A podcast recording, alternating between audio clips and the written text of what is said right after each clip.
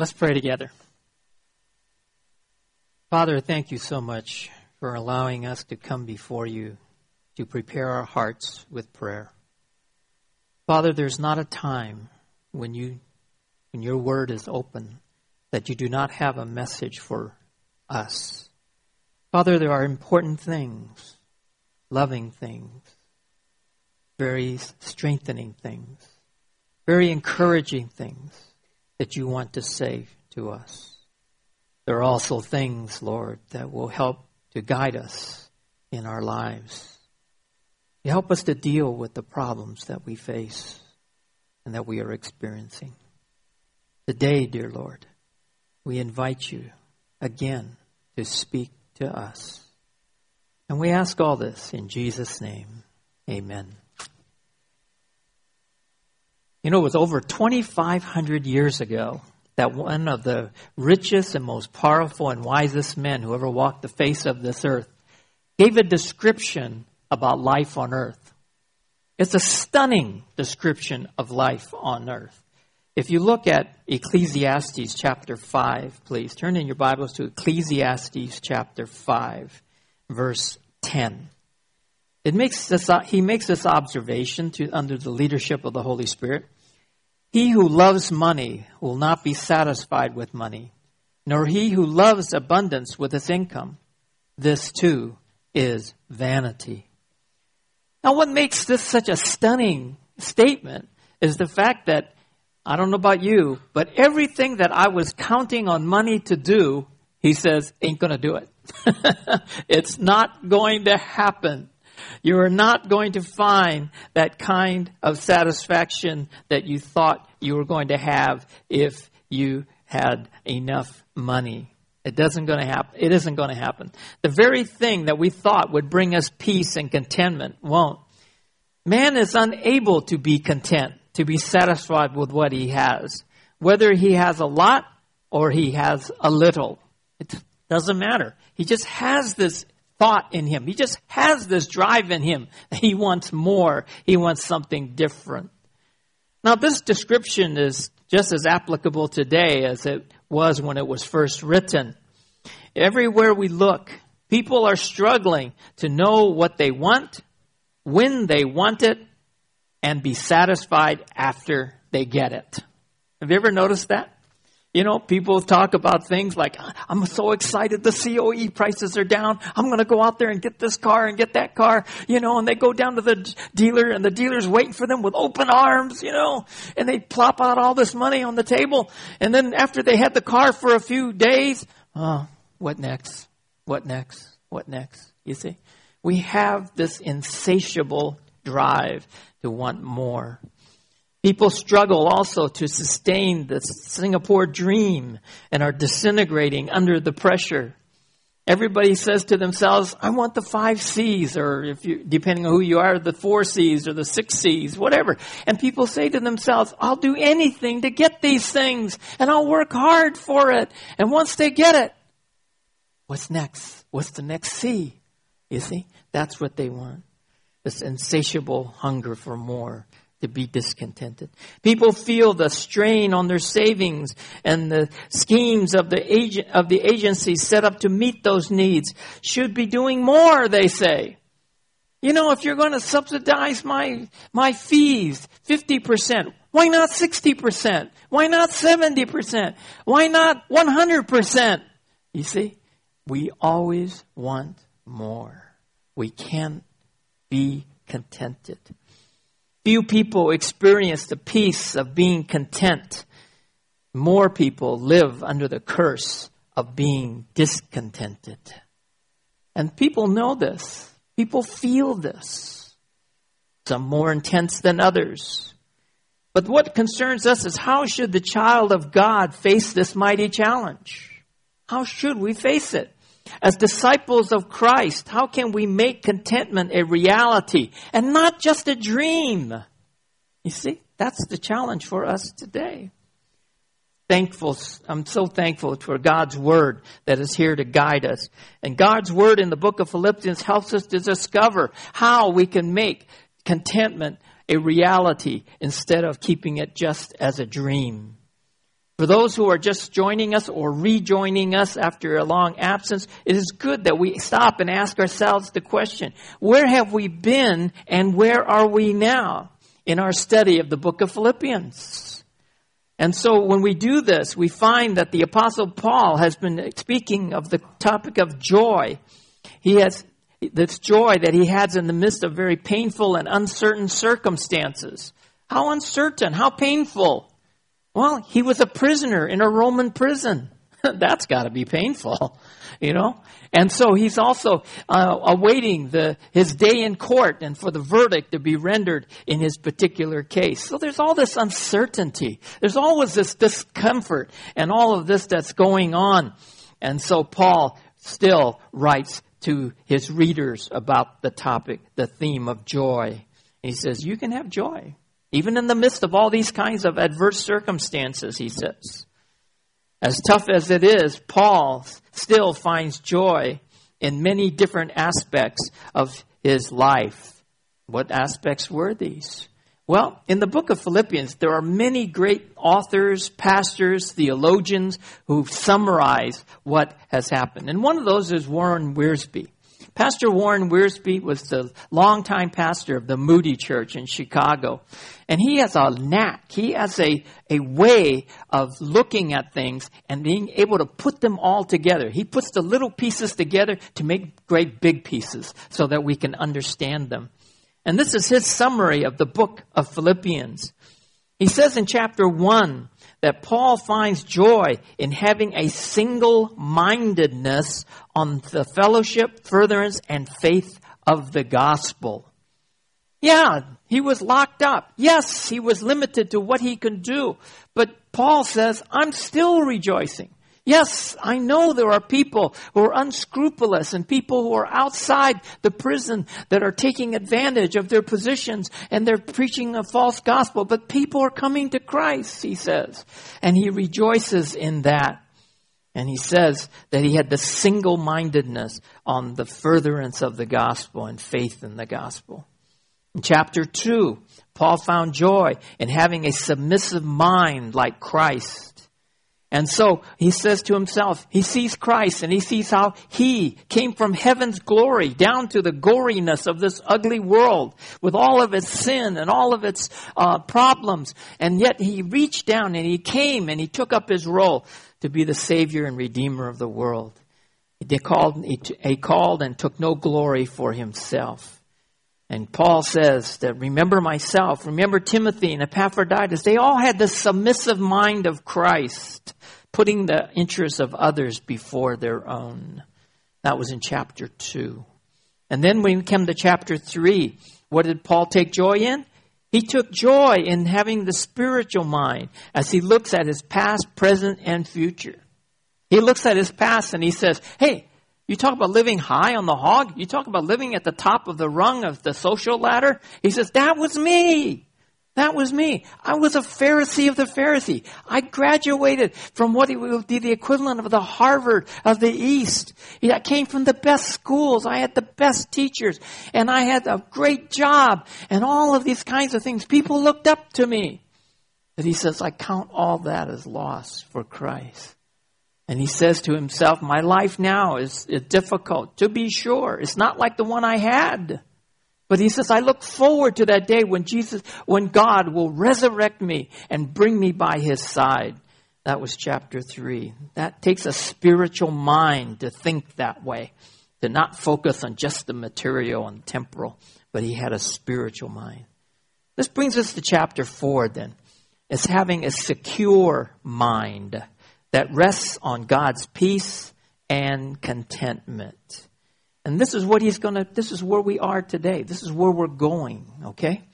And so when you think about this, what kind of mind should I have as a child of God? What is it that governs how I think? What governs how I will? And Paul says it's having these minds, single mindedness about the gospel, submissive mind like Christ, a spiritual mind, and a secure mind. Now, I want to ask you a question this morning. I don't do this very often, but I think it's good for us. We have been studying the book of Philippians for several months now. Now, I dare to ask you then, how are we doing? Have the lessons of having the mind of Christ in how we think and treat one another taken root and bearing fruit? Uh, is it? Do you remember that? Are we pressing on? Are we persevering to become more Christ like? Are we really allowing what Paul says in Philippians chapter 4 verse 9 happen in our lives? Philippians chapter 4 verse 9. The things you have heard and received and heard and seen in me, practice these things and the God of peace will be with you. One of the most discouraging things, not to me as a pastor, but I think that saddens and it sorrows God greatly, is when His Word goes forth and there is little or no impact upon the lives of God's people. Can you imagine what kind of impact that must have on God? You know, he sits there in heaven and he sent, and this Holy Spirit is working in midst of God's people. And it's just like the truths of God just go one ear and out the other and stopping very short between the two distances. It seems like we come to church today with this idea, I've come for my weekly spiritual fix. I get it when I'm in the pew and it lasts about as long as it takes for me to get to that door. And suddenly all bets are off. All bets are off. God's word is truth. And one of the impacts of truth is that it transforms lives. It sets us free to be like Christ and to live like Christ. Do we really believe that, though? That's a nice thing to say within the four walls of this sanctuary. But do we honestly believe this? Will the things that God says to me and to you, will it really make a difference on how my marriage is going? Will it really make a difference how I, how I parent my children? Will it really make a difference to my coworkers, to my classmates, and all of these kinds of people? It won't if all it does is hit us here and stops at the back door. You see? So the question is, all of this talk about having this certain mindset, has it really sunk in? Can you honestly say, my mind has changed? I'm really trying to think differently now. And when I think differently, I act differently. And so these are the questions, the hard questions we have to ask ourselves now and then. Is that there is so much that God wants us to learn and live. He wants us to uh, know how to have joy in the midst of good and bad circumstances and situations of life. And that's why he speaks to you and I today. I pray that you're ready for this. I really do. I pray that, it, that you're ready because it's really important. So the question then becomes what has to happen for us to make contentment a reality in our lives? What has to happen? Well, let me share with you three thoughts that come forth from God's Word. So turn with me to Philippians chapter 4 and verse 10 and on to verse 13. First of all, there has to be some time spent understanding what it is to be content. To be content. We have to be on the same page here. All right? Now, first of all, we can go to the dictionary. See what the dictionary says.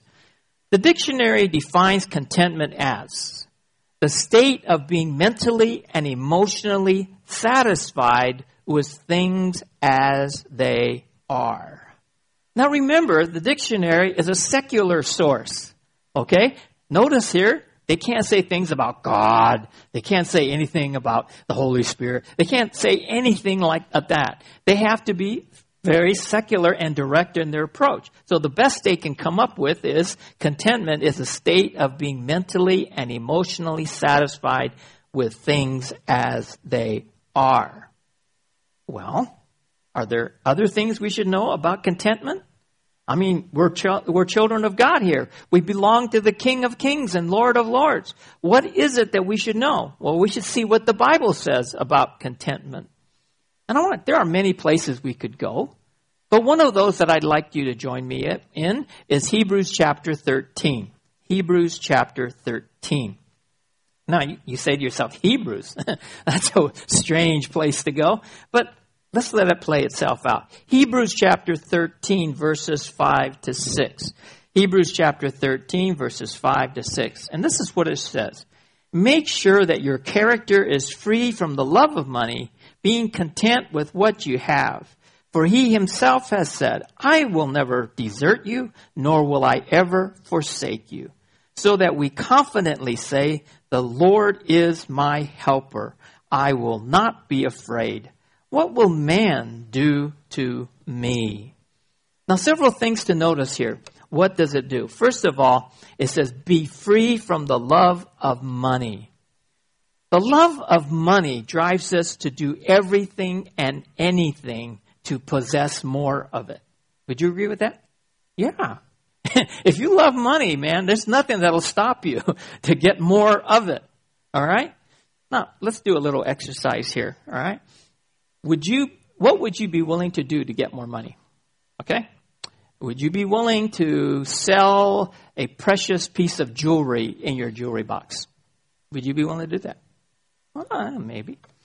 Would you be willing to sell your home and buy a bigger home, more uh, more spacious home, with the idea that you're going to get more for it at the end when you sell it. Would you be willing to do that? So far, okay. Would you be willing, in order to have more money, to sell your soul in order to get a few more zeros out of your bonus check?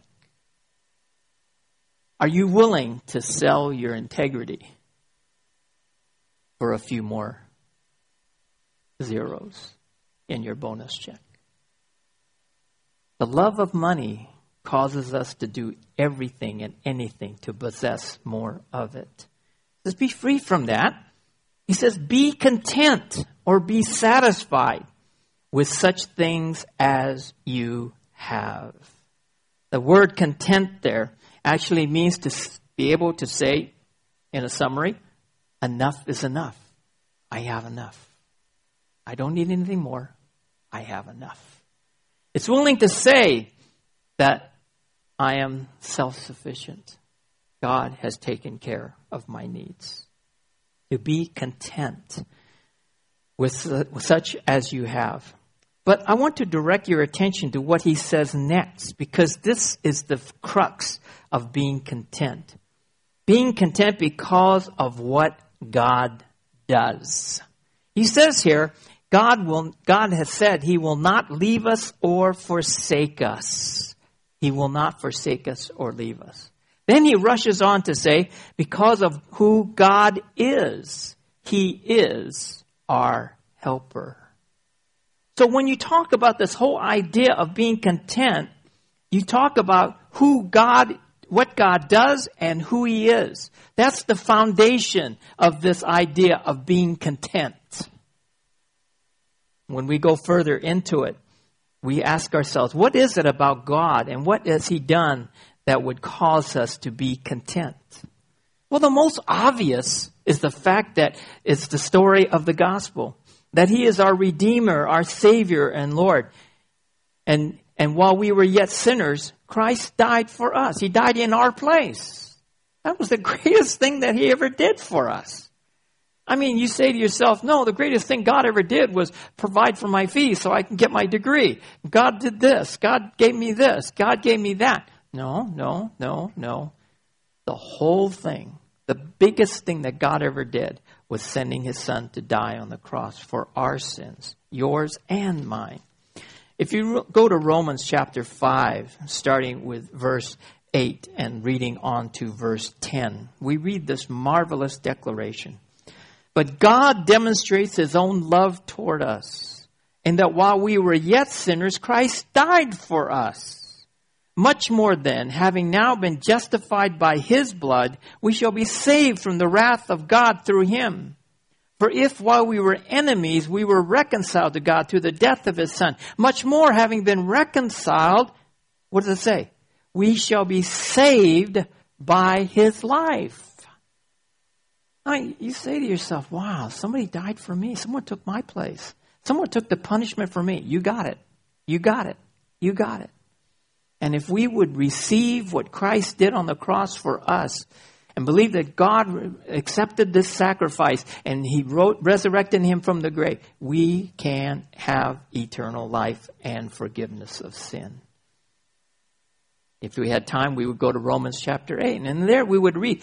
The logic of the apostle is flawless. He says, if God were to give us His only Son, isn't stand a reason that He would not spare giving us everything that we need?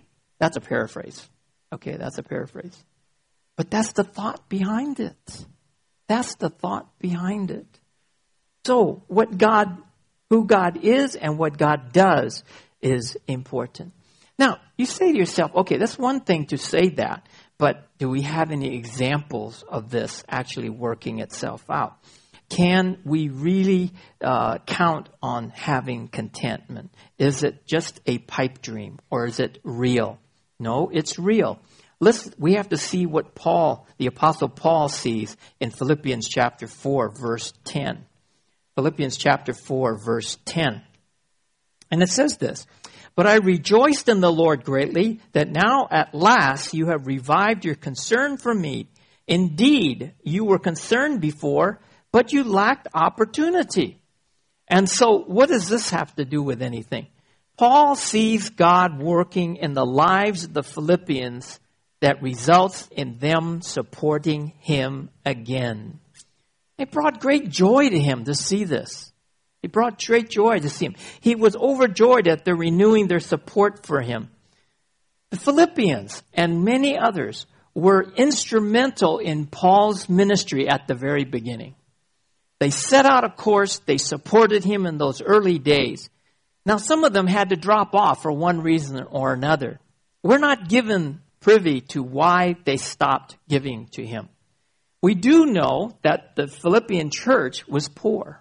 We do know that they struggled. And so it might have been at one point they just couldn't afford it anymore. They just couldn't do it. And so they stopped supporting him. But now God had provided for them in such a way that they could restart their support of him. And he was just overjoyed. He was overjoyed this was an act of God's providence that they were able to help him again. Paul sees God providentially working in nature and in the lives of his people, resulting in his support for him. Theologians call this the providence of God. You might say to yourself, Well, I'm not quite so familiar with that term. Can you help me with that, Pastor? Yeah, I can help you a little bit. Providence is made up of two words, pro and and uh, and vesonance to the end. One is be, to one means before, the other one means to see. So what happens? Basically, if you put this. It's that fact that God sees ahead. God sees ahead. Well, some people might say all that means is that God knows what's going to happen ahead of time, you know. But it actually carries greater weight than that. The providence of God actually says that God is actively at work making things happen to accomplish his plans and purposes, such as providing assistance, removing obstacles. That is all the work of God ahead of time. Warren Wiersbe, when he speaks of this, he has this quote Providence of God. It is the working of God in advance to arrange circumstances and situations for fulfilling his purposes. Where do we see this happening? We see this happen in the Old Testament, in the life of Joseph. You remember Joseph? Joseph had this terrible life. You know, his brothers hated him, so they they threw him in a pit. They sold him to slavers, and then he was, you know, put eh, and transported to uh, and sold in Egypt of all places. Oh, terrible life. I wouldn't want a life like that. All of those awful things happened. Then he was thrown in, he was, you know, he was uh, accused falsely of a, of a, of a, uh, um, of a, a crime, and so he was thrown in prison, and all of these things happened. But God was in it from the very beginning, and God was able to prepare the way. Genesis chapter 45. Genesis chapter 45. These are, this is what Joseph said to his brothers. And it says in verse 5 Now, do not be grieved or angry with yourselves because you sold me here, for God sent me before you to preserve life.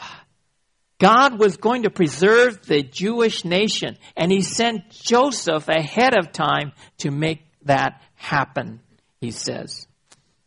Also, we know that even the Apostle Paul had this, this strong sense of God's working in his life. If you look at Philippians chapter 2, verse 13, he concludes this section by saying, For it is God who is at work in you, both to will and to work for his good pleasure. So you see the providence of God. You see God at work here. That's what Paul saw when the Philippians renewed their support for him. He says, Wow, this is amazing. You are back with me again. You're able to help. It's almost like, for example, what Warren Wiersbe summarizes this, and he says, Life is not a series of accidents. It is a series of appointments. Of appointments. So, how does that affect us? We can be content knowing that because of who God is and what He does, we will have what we need for the moment and that God will provide what we need if we need it, when we need it. Did you hear that? Did you hear that? We can be content because of who God is and what He does. We will have what we need for the moment, and that God will provide what we need if we need it, when we need it. You see, sometimes we, that just passes over us. We get so wrought up. We get so discontented. We want this, we want that, and we want it now. Okay? Or we want it yesterday. you know, this kind of thing. We get so wrought up. But part of being contented is resting in God and knowing that He knows best and we will get what we need. Contentment is being satisfied with the way things are because of who God is and what He does. All right?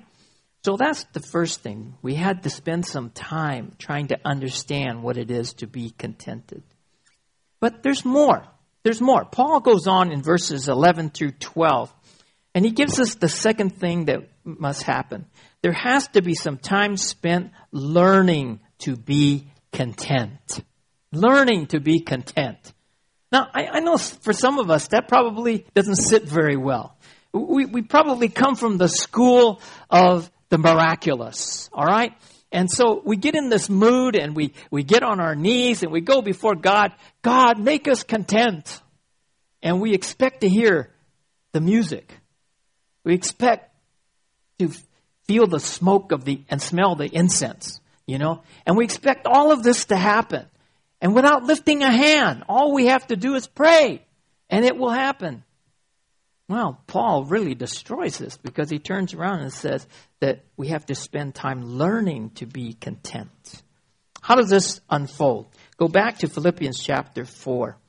And if you look at verse 11, it says this Not that I speak from want. It's not that I had this big need that I got all excited about your gift. No, no, no. I got excited because I saw God's hand in it.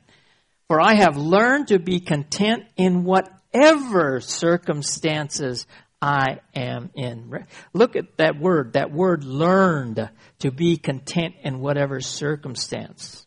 Whatever circumstance means not just one kind of situation, but in whatever circumstance that may come.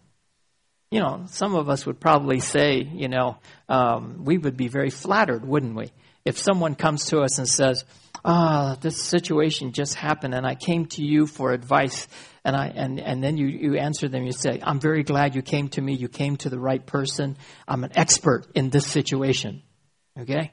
And so we, we, we, this person looks to us very longingly. Please, please, please tell me what to do. All right? And so what happens? We may be good in one circumstance, but guess what? Paul says in whatever circumstance. Well, what are the what are the whatevers? What what kind of situation is he talking about? Look at verse 12. He says, I know how to get along with humble means, and I know how to live in prosperity. Okay? And says, in any and every circumstance, I have, what does the word say? Learned the secret of being filled and going hungry, both of having abundance and suffering need. Without going through all the gory details, Paul tells us, I have learned how to deal with all these different situations, from one extreme to the other.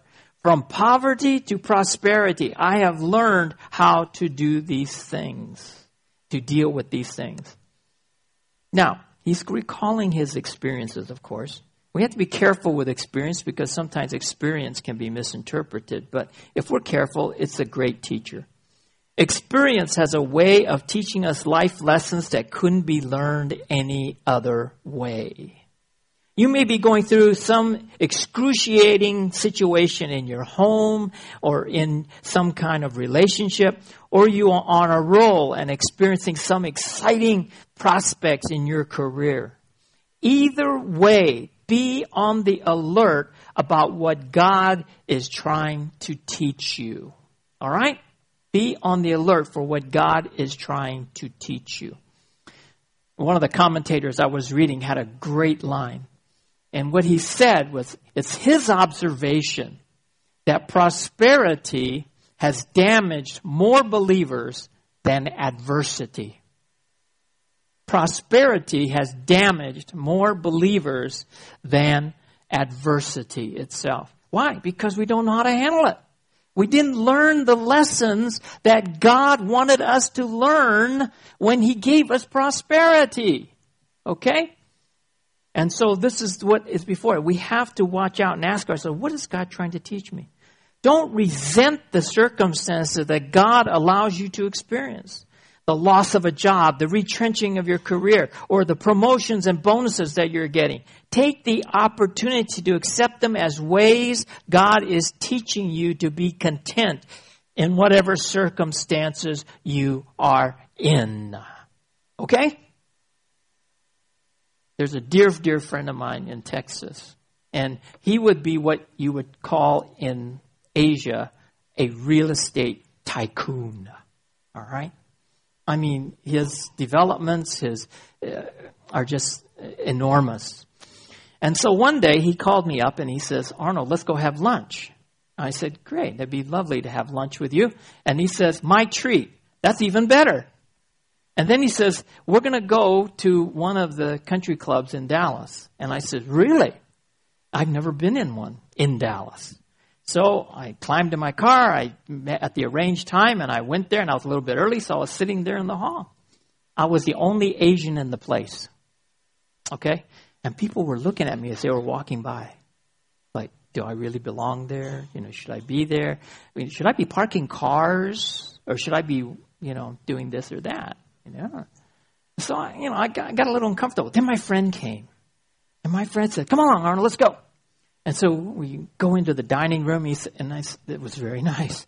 Went into the dining room, and then he says, no, no, no, no. We're not going to that dining room. We're going into this dining room. Little did I know there was this exclusive dining room. And so I went in there with him. And it was opulent. It was beautiful. It was like something I had never experienced before in my life. And so he began to share with me a little bit about his life. He grew up in West Texas. And he says he grew up very poor. Very poor. You would not know it. He says, Arnold, there were days in the life of my family when we had no food at all.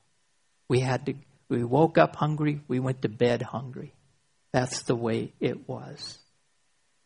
And then he began to recount how God's hand had been at work in his heart and in his life and his brother's heart and their life. And they have now become the second, first or second great developers of property in the United States. But yet, but yet, but yet, he is probably one of the most contented individuals that you would ever know. He doesn't live in the lifestyle in which he could live. In fact, he lives fairly modestly. But he has found his joy, he has found contentment in what he has, and he is using it for God. He donates countless amounts of money to God's work and to God's servants all around the world. He is content. He is content. He has found that peace that has so far has eluded most of us because we are discontented. But he is content. He knows how to in, eh, knows how to function in poverty. He knows how to function in prosperity. And he's content. If we are ever going to learn to be content, we have to go through various experiences. Various experiences. Well, the last thing is that there's one more lesson that we need to learn about making contentment a reality in our life. There has to be some time spent recognizing the strength, the source of our strength to be content comes from God. Look at Philippians chapter 4 verse 13. I can do all things through him who strengthens me. Paul does not say this in a cavalier way. He's not saying this verse so that we can just yank it out and pull it out whenever it's convenient for it. There's a context in which this is said. And the context in which this is said is that in the process of being taught to be content, it's going to be tough. It's going to be hard. It's going to be challenging. All right? And he says, But I got the strength from God to do this that he has called me to do. If we are going to be content through various challenging experiences, we need to be strong. And that strength comes from God. Over and over again, Paul goes back to say that it is God's power that is working in his life. We read that in Philippians chapter 2, verse, um, verses 12 to 13. We read 13 only last time, but we're going to go back to verse 12. So then, my beloved, just as you have always obeyed, not in my presence only, but how much more in my absence. Work out your salvation with fear and trembling, for it is God who is at work in you, both to will and to work for his good pleasure.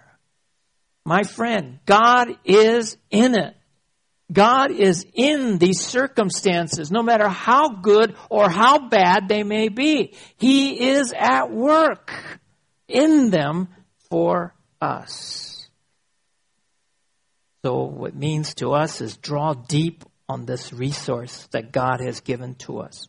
It may be unseen by the human eye. However, it is just as real and it is just as available as anything else may be. Well, you say to yourself, yeah, but I'm not, I'm a little suspicious of things I can't see.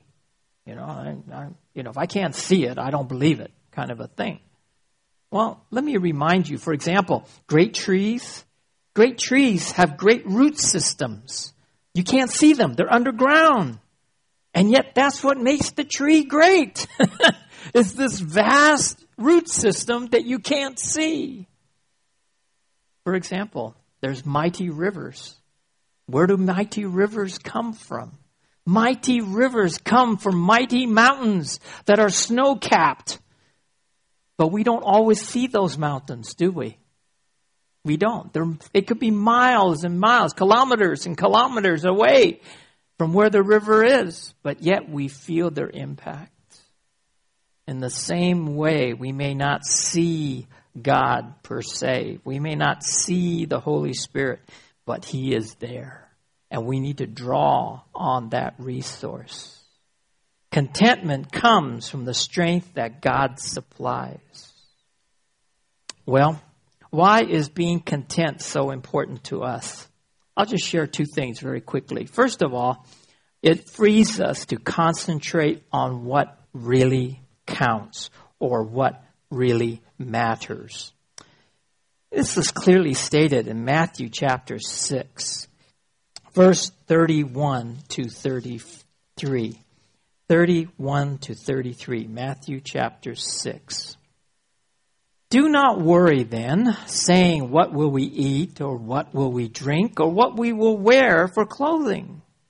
For the Gentiles eagerly seek all those, all these things. For your heavenly Father knows that you need all these things. But seek first His kingdom and His righteousness, and all these things will be added to you, it says. Sometimes, because of our discontented spirit, we are so focused on the immediate and on the temporal, on the material, that we lose track of what is really important the kingdom of God and His righteousness. You see? We get sucked into this whole morass, this whole quicksand of, of experience where we, all we can think about is the material and the temporal. But once we learn to be content with what we have, we can be, we can free ourselves to think about what is really important. Number two, it frees us to accept our weaknesses, such as they are, and the persecutions and difficulties that may come with living for Jesus Christ.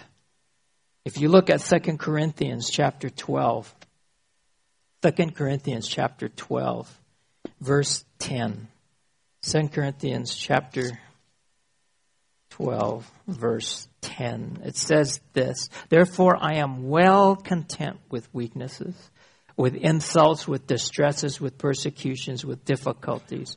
For Christ's sake, for when I am weak, then I am strong. Contentment plays an important role in how much you and I can endure.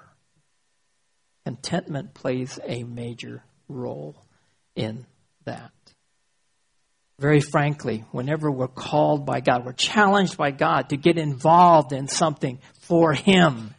It could be supporting a missionary. It could be supporting some kind of project. It could be a building program such as we're in. What's the first thing that comes to our mind? The first thing that comes to our mind, how will that affect our lifestyle?